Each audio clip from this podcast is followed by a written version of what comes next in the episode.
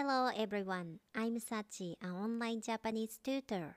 In this podcast, every Monday I talk about my daily life in Japanese. I will be happy if it helps you to study Japanese.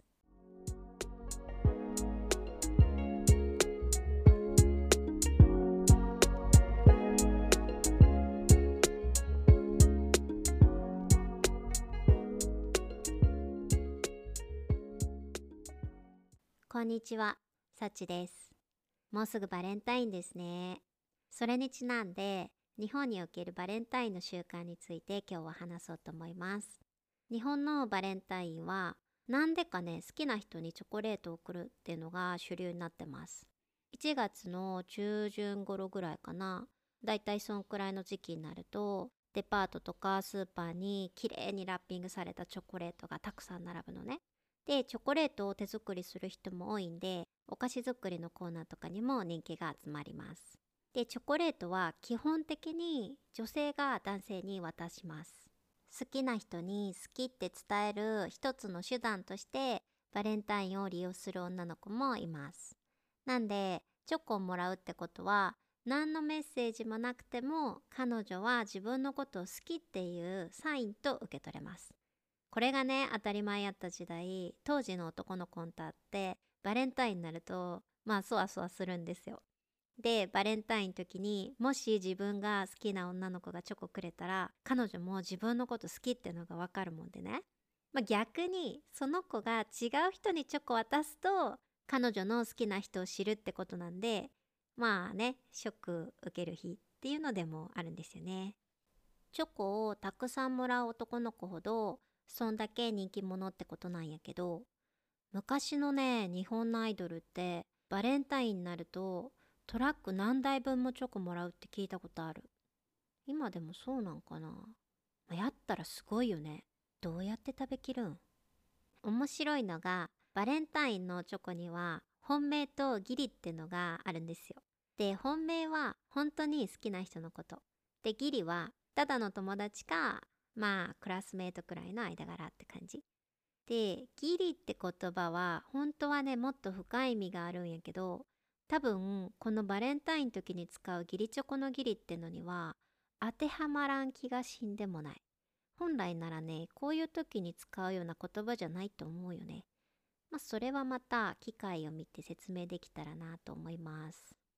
でチョコをもらったからってそれが本命かどうかは本人に聞いてみんとわかんないんですよね。でも本命か義理かを見分ける方法もあるんですよ。でもらったチョコのラッピングが他の男の子と同じやったら義理の可能性大です。で買ったチョコレートをバレンタインに用意する女の子の場合本命用と義理用ではまあ大体ねラッピングで差つけたりしますね。それとかチョコで有名なモロゾフとかゴディバのブランドは本命にあげて義理用は大袋買って中身配ったりとかね。手作りのチョコやったら本命の確率が高いってのはありますね。いやでもねこれさ何のメッセージもないのにさ女の子がチョコくれた時の雰囲気だけじゃなくてねラッピングとかさどこのチョコかっていうのでさ彼女の気持ちが読み取れるとかって結構気持ち的にね複雑になるイベントですよね。男の子的に。っていうのが私が学生時代の時の話。最近ではねバレンタインにチョコを送るのに性別はねあんま関係なくなってますね。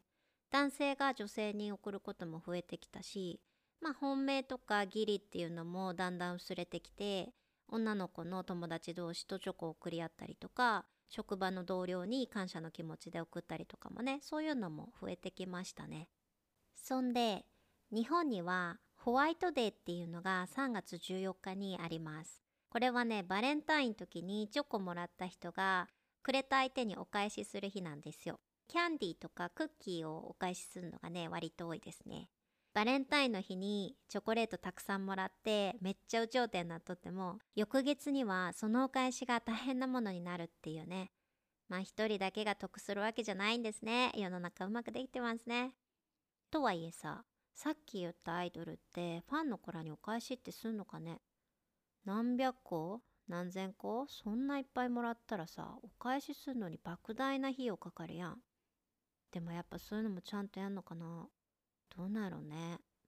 てかさその昔の義理チョコもらった人んたってさ自分のこと好きじゃない相手なんやけどホワイトデーにお返ししないかんってのはさまあ、さらに何とも言えん複雑な心境やったんやろうね。うん。これは私の個人的な意見なんやけど70代以上の人んと会って彼らがね若い時にバレンタインの習慣が日本に入ってきたばっかの頃やったからまだね定着してない時代やったと思うね。だからねバレンタインに対してそんな興味ない人が多いと思う。で40代から60代は今でも本命とか義理とかってのを気にする人もまだおるような感じ。30代以下の世代はまあ、さっき言ったような女の子が友達同士でお互いにチョコレートを送り合ったり同僚に感謝の気持ち込めて送ったりしとる感じかなって思います。同じね日本人なのにねそれぞれの世代でバレンタインに対しての意識が違うっていうのがねまあ面白いとこでもありますよね。それにしてもね海外のドラマとか映画よく見るようになった時にクリスマスとかバレンタインが日本とは全然違う過ごし方すんのにめっちゃ驚いたんよね海外の文化のはずなのにさなんで日本はこんな違うんやろって不思議なんやけどさあなたの国でのバレンタインはどんな風に過ごすのが一般的ですか？ぜひねコメント欄で教えてください Well, that's all for this time. You can read the script in English for this episode. If you read the script in English and then listen to it again, you will understand it better. Please check out the summary section. Alright, thank you for listening to my podcast. Have a wonderful day. See you next time.